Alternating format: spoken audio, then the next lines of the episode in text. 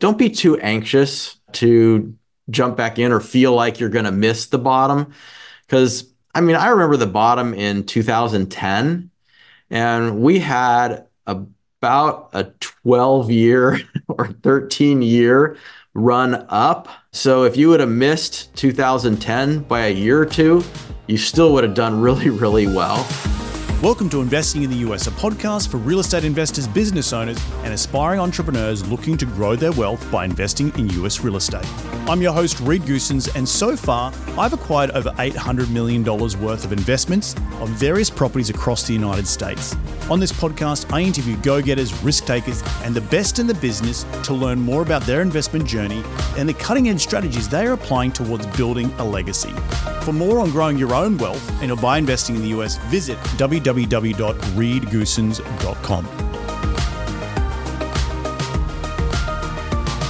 Today on the show, the pleasure of welcoming back the legend and the OG of syndication, Mr. Brian Burke. Now, Brian, for those people who don't know who he is, is the president and CEO of Praxis Capital Incorporated, which is a vertically integrated real estate investment company, which he founded way back in 2001. I'm really pumped to have him back on the show. But enough of me. Let's get him out here. G'day, Brian. Welcome back to the show. How you doing, mate? G'day, Reed. I guess I got to get you a copy of that book for your book wall behind you right there. I know. I, see it's missing. I know. Yeah, no, yes. So we, we just had Chris Voss on. Uh, I've got to get Gino Wickman. We definitely need you on back here. I'm going to get Dan Sullivan for Who Not How. But uh, yeah, please please send me a copy. I'd love I'd love to love to love to see it. But mate, how you been? I was just we are just talking in the, in the green room. For those listeners who don't know, you were you should go back and listen to Brian's episode, episode number seventy seven, which was two thousand and seventeen when you first on this show. Which is crazy to think how long one the show's been going for. And even at that time, it was 77 episodes, so which is still well over a year. So, um, mate, bring us up to speed about what you've been doing in the last six and a half years. Gosh, that makes you one of the you one of the OGs in podcasting. I think. yeah, well, my, my downloads won't, won't won't reflect that, but yes. well, well, I had I remember having a good time when we did that, and you know, I was I was kind of reflecting back on that earlier and thinking, wow, you know, I, it's hard to believe we've actually been friends that long, and time really flies. It's funny because people oftentimes buy multifamily buildings using three year bridge debt, thinking like three years is a long time.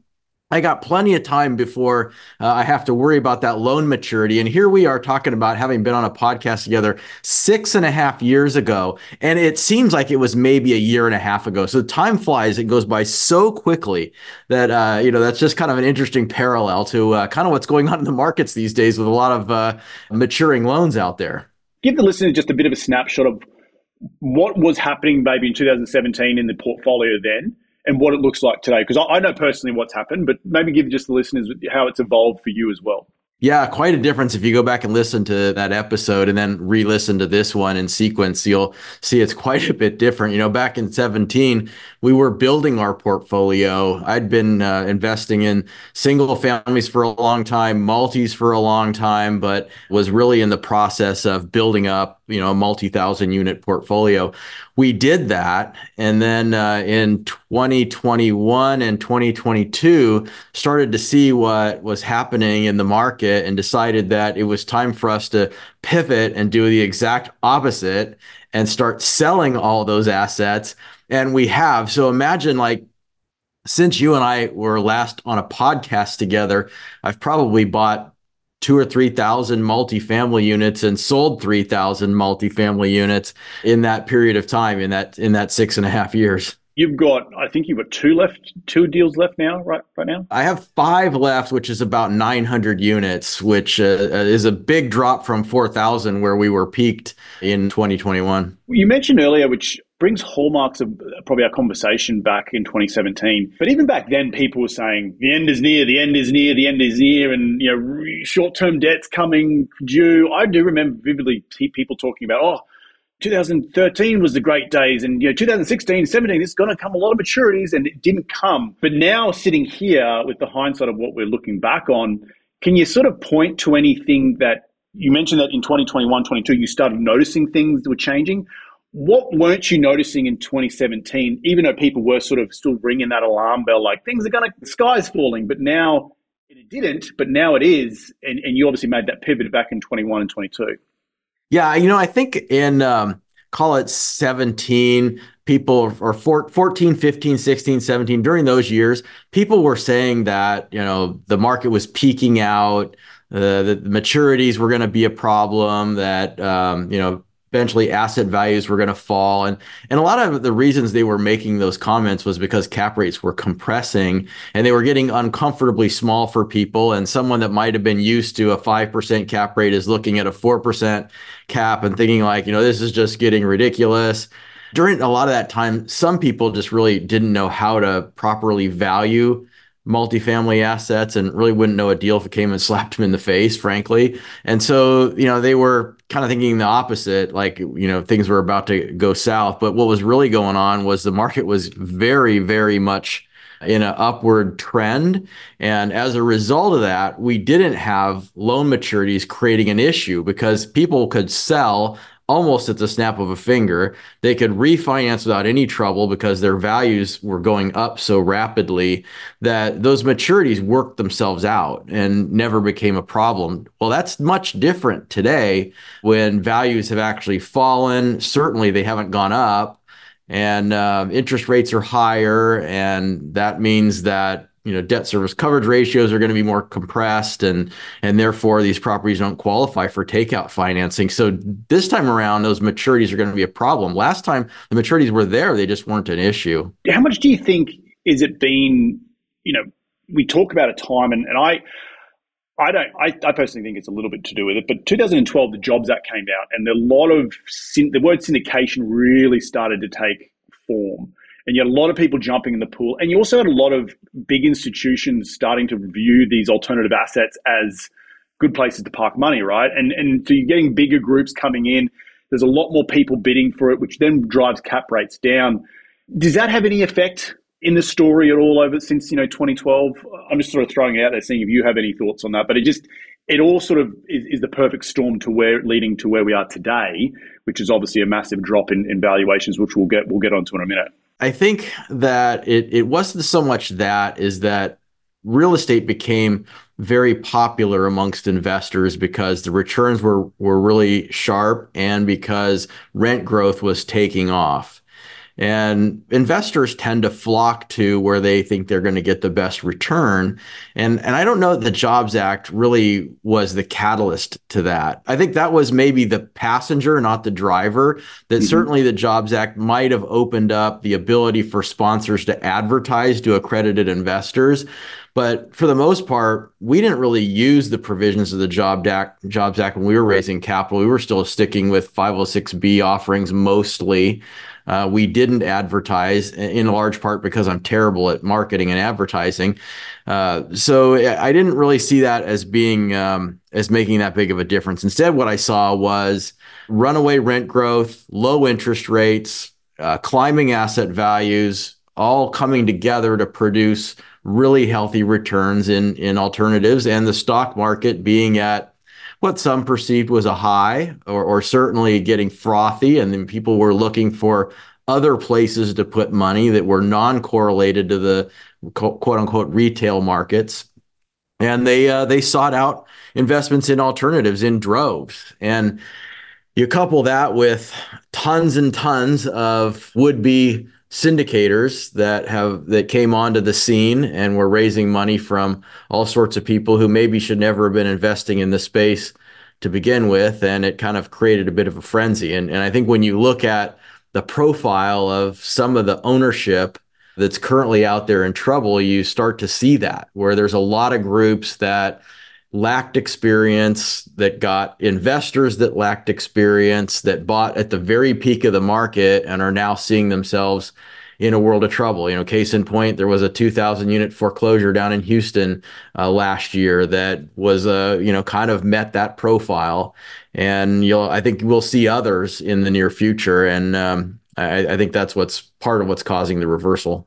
Let's talk about the, the 2021 and 22 and what you saw that made you want to start pulling out of the market? Because I think that that's an interesting angle to come at. What were you sort of tracking that was like, this is a time to get the hell out?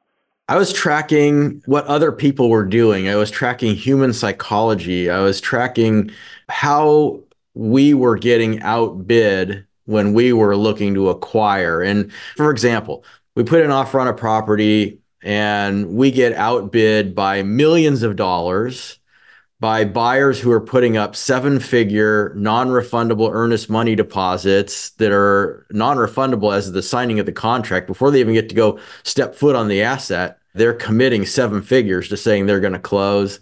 When you see that kind of stuff going on, you just see a general euphoria in the market.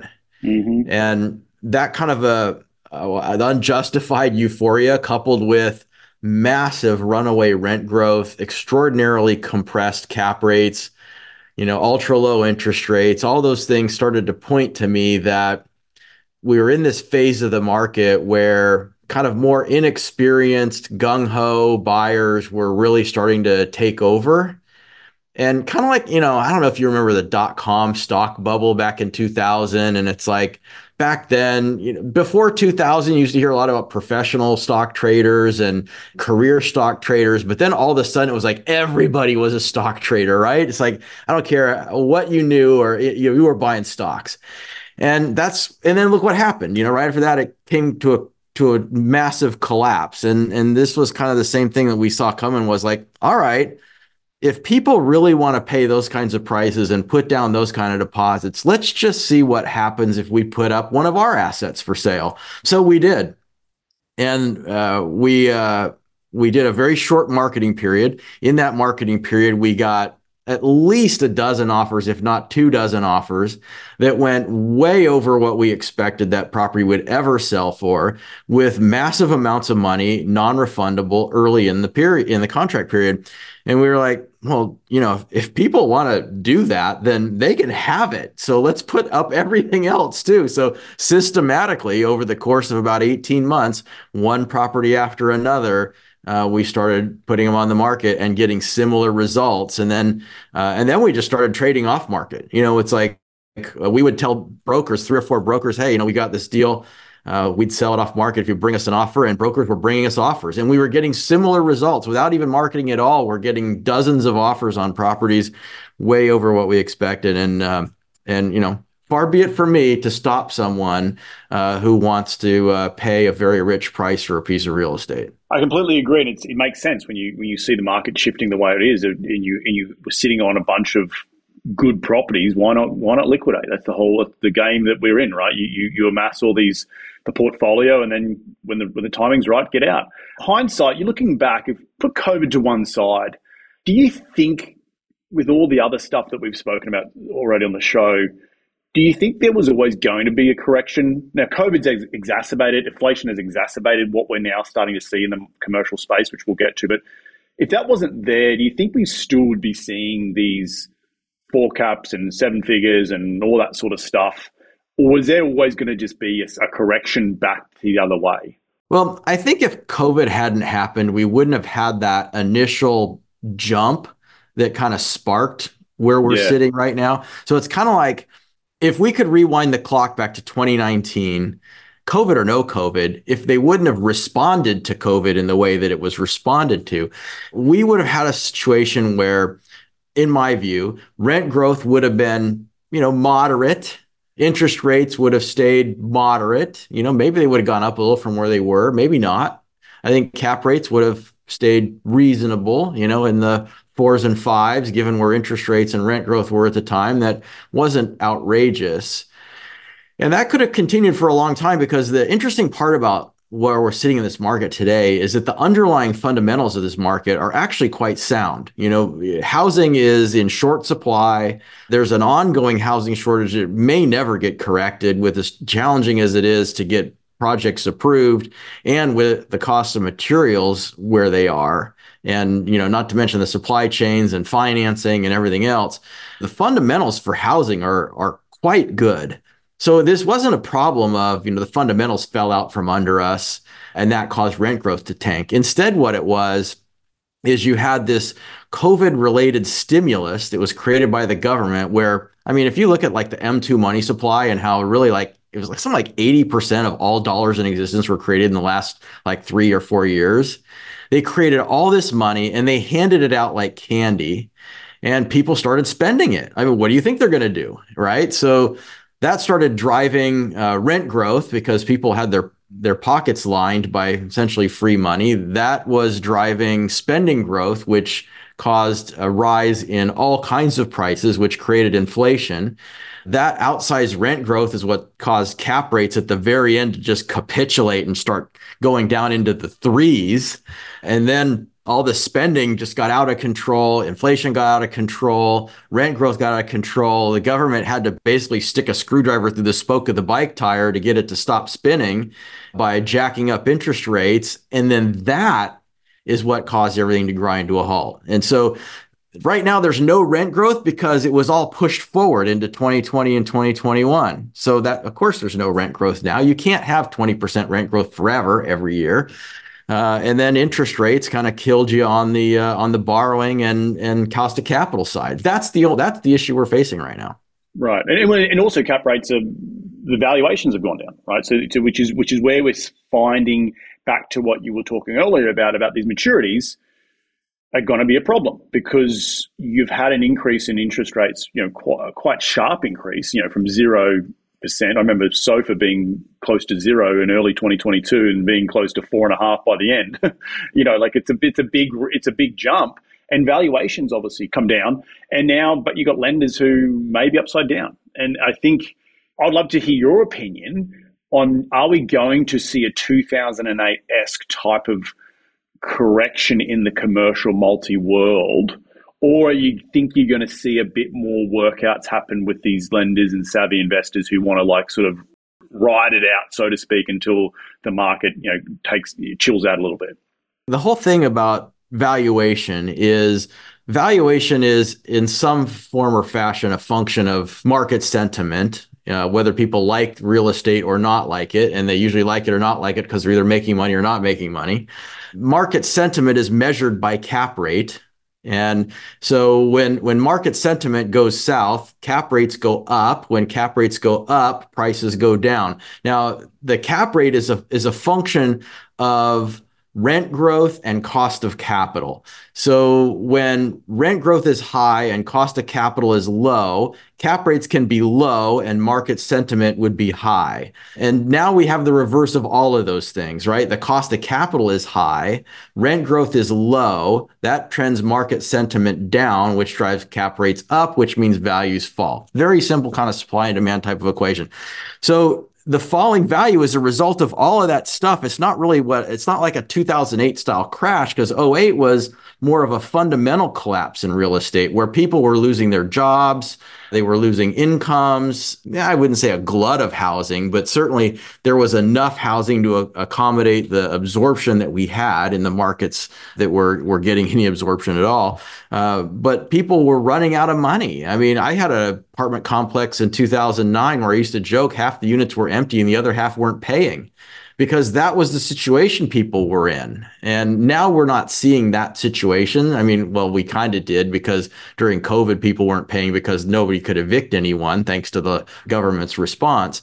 But it wasn't because they couldn't pay. I mean, now you literally have, you know, people that can pay. So that's going to support the market to a degree. Now, we've already seen, in my opinion, 20% price reductions off of 2021 pricing but maybe that brings us back down to 2019 pricing you know? So if you've got a long-term view you've done okay. If you bought in 21 22 you're probably not so happy. I wanted to quickly touch on that what you just said about your 09 property because some of my properties are having we're seeing with the new supply particularly in phoenix and where i know you're invested in phoenix we're seeing and i saw it in the summer come to a like an overnight like had to drop rents 200 bucks literally overnight. The first six months, you can look back at our ROIs on, on our turns and our renovations, and we're doing great. And all of a sudden, something happened in the summer, and I am now seeing a delinquency rise. And this is not just in Phoenix; it's all throughout the Sun Belt. We've got stuff in Texas, we've got stuff in the Carolinas, and I feel like it smells. And I wasn't around investing in 2008, but I've got we've got blue collar tenants who are sort of tapping out in terms of rent. You know, the types of rents they can pay and when they're paying on time. We, have had to we've had a glut of evictions in the last twelve months across multiple markets.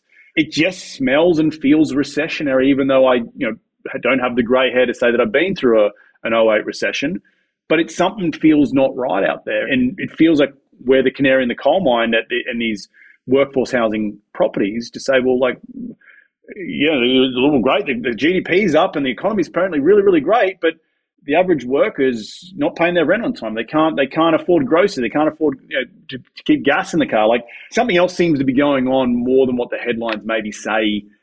How well we're all doing here in this economy. Do you have any comments or thoughts on that? Yeah, I, I, can't disagree with you because it, those are the kind of warning signals you don't want to ignore and then start bulking up on stuff thinking that it's not really true, right? It's better to just see those warning signs and wait. And that's why I haven't bought anything in two years. And, you know, I don't know when I will buy another property. It might be a year, it might be six months, it might be two years, because I want to see certain signs that we're actually on a path to recovery. And I don't think we're there yet. There's still risk that's out there. I think like early on when all this stuff started happening, rents were going up, but wages were going up. And rents at first were kind of the only thing that was going up, right? So landlords had a little bit of pricing power and we could push rents and and we did. I mean, there was 20% rent growth in some markets. Phoenix was like 30 uh, one year. It was crazy. Then all of a sudden, everything else started going up, right? The price of bacon doubles, gas mm-hmm. is up, mm-hmm. you know, 40, 50%, and food is up. And like everything that people buy on a day to day basis started getting more expensive, which was putting stress on people's budgets. And now all of a sudden, you know, the landlords weren't the only game in town competing for those, uh, those extra dollars that people had in their pockets as a result of wage growth now everybody's got a hand in their pocket and people eventually reach a breaking point where it's like i can't keep doing this anymore. Something's got to give. And and so my my feeling on kind of the rent performance as far as people paying it's it's kind of like it's not that they don't have the money to pay their rent it's just that there's so much stress on their wallet to pay everything in total right. that it's making right. it more difficult to pay their rent, right? If all that other stuff wasn't happening, they probably would be fine on paying their rent. Which is also affecting rent growth because people yes. aren't then you know climbing over each other to try and rent that one one bedroom, which is also another interesting fact. You know, in COVID, and it, it's probably got to a little bit to do with household formations, and I don't have the data in front of me, but you know, more money in the in the economy or more money in the in circulation means that that the kid that was renting with the parents could probably move out and household formations could expand. You don't have to live with you know loved ones or, you don't have to live with a roommate. It feels like it's maybe going back the other way now with people trying to look at because I know that we've had more just trying to attract people to, to get tours across multiple markets has been tough. You know, like it's it's been really a slow down effect. And so again, I don't have the data to say that it's it's household formations reforming, but it feels that way. And if you look at okay, we look at what happened in 2020, 2020 if you had a little bit more money in your pocket, you're probably going to go rent that one bedroom than renting the two bedroom with your with your mate or with your your mum or your dad. So I don't know if you're seeing that at all, but that was one of the sort of the tidbits I'm sort of trying to hang my hat on at least because a lot of people are pointing to new deliveries, and I understand new deliveries are particularly in the Sun Belt. Uh, some places are really over overbuilt, like Phoenix and the Austin's. But I don't know if my thousand dollar renter for a studio is going to go and try get the Class A, you know, for seventeen hundred bucks, even if they had eight weeks free. You know, I, I just, I just, I don't get that argument, and I don't know if you have any thoughts or comments on that. Yeah, I think it's just because there's less of that movement, right? So two or three years ago, there was a lot of population shifting happening. You know, people leaving California for Phoenix, people leaving New York for Florida, people leaving both New York and California for Texas. Right. Um, you know, all that all that was happening at a very rapid pace, which was putting intense competition on rents. And also, those people, when they were making that move, to these lower cost areas, they were bringing their higher paid job with them, which was different than what happened in in previous uh, population shifts. People would move to a new area and get a new job there, and they'd be making what everybody makes there. Well, now all of a sudden they're making California pay and living in Texas or, or Arizona, and it was pushing those rents up, and people could afford it. And that was in itself creating household formation just from importing new households, right? Not to mention just people that were splitting out and you know leaving from their parents and that kind of stuff was all happening. Well, now stuff is slowing down somewhat because a lot of that movement's happened. Now there's a little bit of a push to back to the office. So people are like, well, you know, can I really leave the area and keep my job? Maybe I can't. Maybe I need to stick around in the Silicon Valley, wherever I wherever else I am. And so therefore there isn't as much competition for those available units. And still while housing remains in short supply, it's not like you have 10 people bidding on every unit like you used to have. So I think we as landlords got spoiled during that um, you know pandemic era where it's like, hey, we got to rent. We just did a turn. If that thing's not rented by noon, what's right. wrong? You know, and now it's like, well, you know, it might take a week or it might take yeah. two weeks, and and and that's why you can't have rent growth because you can't just say, well, we're going to push the rent up three hundred bucks and we're going to get it because everybody wants this unit.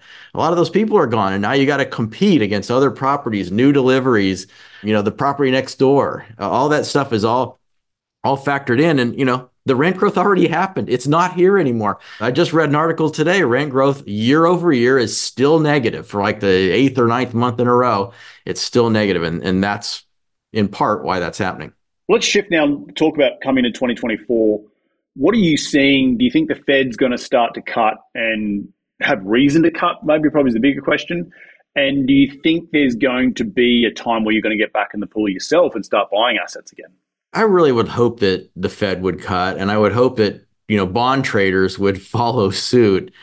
I don't have a ton of confidence because I don't feel like they're really paying attention. I mean, they're still talking about runaway inflation, and you know they started to soften their stance here in, you know, the last week or two weeks or so. We were recording this in early January 2024. So we're starting to see a little bit more rhetoric. Although, you know, now there's some rhetoric about, well, they might actually increase them at the first meeting and then start to decrease them. And it's like, it's just so unpredictable. And I, I, just feel like they're using an outdated model on how they decide this kind of stuff. I mean, if they were in the real world, they would probably see that they've done a lot of damage already. And to mitigate further damage, they should probably consider reversing course sooner rather than later. So that's what I would like to see. I don't have a high degree of confidence we're going to see it, which is part of the reason why I'm still sitting on the sideline. You know, I want to see rates come down, mostly short term rates. I mean, think about this. I mean, part of the issue, I mean, the 10 years that I don't know, where is it? Four and a half, whatever it is. But like SOFR is it like five and five and something, 5.3 or somewhere in there. It's like short term rates are higher than long term rates. And that's a problem for me. And until I see that turn around, I, I can't gain a lot of confidence that we're really out of the woods and on a path to, you know, where we're going to start to see a hockey stick. You know, we, we may still have a little further to fall, and that'll take time. And time value of money is a real thing. I'd rather wait. Yep. No, well, look, the, the, Treasury has come down significantly since November. I think it was upwards of five. It's re- reduced over 100 basis points in, in, the last sort of two, two and a half months. SOFR still remains high, but that's probably more tied to the Fed rate. And I think we'd all like to see that short term rate and the long term you know, become un, uninverted. But, you know, I, I, I, we don't have a crystal ball. I know, I don't think you're headed, headed to NMHC. I know we are, but it's, I know last year everyone was heading to NMHC thinking, let's go, let's do some deals, you know. But I think it was more like that that, that picture of the dog with the tie in the room with the fire. Everything's fine, everything's fine. but I think we're still yeah. a little bit in that fire room because back to my point earlier, I think it's still going to be a lot of people with the new valuations and having those maturities really come and whack them over the back of the head, uh, unless you can do workouts with, with your lender and, and, stuff like that. Any final thoughts for investors coming into 2024, getting started before we wrap up the show? Well, I think we don't have to buy at the bottom, right? I mean, you want to buy a trend. And right now, the trend is either down or level. And neither of those are really all that investable. Uh, so I'm more in the camp of, you know, if you want to buy a trend, you want to buy an upward trend. It's not here yet. So don't don't be too anxious uh, to jump back in or feel like you're going to miss the bottom. Because I mean, I remember the bottom in 2010, and we had about a 12 year or 13 year run up. So if you would have missed 2010 by a year or two, you still would have done really, really well. So don't feel like, oh, I've got to buy right now because it's the bottom tomorrow and next week it's going to be too high. Real estate doesn't move that fast when it's switching from down or level to up. It does move that fast when it's switching from up or level to down. It goes down at the flip of a switch, but to go back up takes time. You'll start to see the signals. You'll recognize that it's beginning to happen, and then you can go out and you know start taking a run at deals. Right now, I'm not seeing any of those signals yet, and um, I can wait until I do. And the signals to you again is just reducing the short term rate, all those sort of stuff, having the Fed ease ease monetary policy and all that sort of stuff. I think that's part of it. I think cost of capital is part of it. I think rent growth and demand for units is part of it. Uh, I think population migration trends are part of it. I think investor sentiment is part of it. And I also think, you know, the old Warren Buffett adage of, you know, be greedy when others are fearful is part of it. We haven't seen people fearful. Right now, buyers are fearful, but sellers haven't been fearful. Sellers have been like, hey, you know, I'm getting my NOI, I'm okay you know, I got years left on my loan, blah, blah, blah. Well, pretty soon it's going to be like, oh, my value is down. I'm running out of cash. The loan is maturing. I have no refi. What am I going to do? And when you start to get more sellers like that, that's when you can start to feel that we're getting to a bottom. And I haven't really seen that yet. So I'm Interesting. watching and Interesting. waiting. Yeah, well, I know you and I are a mastermind. I'd love to keeping a monitor on that as we come to 2024 because I think it's going to, my, my, my personal two cents is we had 2023 of nothing happening and people kicking the can. I think 2024 is the, the can's going to start to need to be opened and let yeah, the, yeah, and, that's and, right. And, let the worms out. So, uh, you know, see see what happens. But um, at the end of every show, mate, we'd love to dive in the quick top five investing tips, which is a quick lightning round. You ready to dive into it? Sure, let's do it, mate. What's the daily habit you practice to keep on track towards your goals? You know, I just I, my my best daily habit is to study what's going on out there in the world. Study the the news what's happening economic news demographic news multifamily news real estate news. I, I, really spend a lot of time each morning reading about what's happening so that i can make strategic decisions and and hopefully correct ones. And that's uh, you know bad decisions will throw all your goals off track. So uh, i try to make good decisions based on all that information Awesome. Uh, question number two is Who's been the most influential person in your career to date? There's this guy, Reed Goossens. Ah. You, if, you, if you don't follow him, you have to follow him. He's like the podcast OG. Oh He's been God. around forever. Uh, no, who is it? Seriously, you've been. We haven't even got into your story. You've been. You've been. You've been around since the late '80s. I was looking back at the notes from our, you know, 2017 interview. 1989 was my first real estate investment. And and the funny thing is i was like the lone ranger. I never had like a mentor. I never had like somebody i followed or got to know. Because shoot i mean when i first started this business there wasn't even really the internet you know there wasn't social media there was none of that. So uh, i kind of got used to just doing it on my own. And didn't really have like you know a guru or a person that I really followed? So that's a that's a really really good question, and I probably need to come up with someone so that maybe I can you know have my next round of success be even better than the last one. I got I got to find somebody to follow. No, that's that's all good. That's all good. Question number three is in your business. What's the most influential tool? And the tool could be a physical tool like a journal or a phone, or it could be a piece of software that you just can't run your business without. What is it?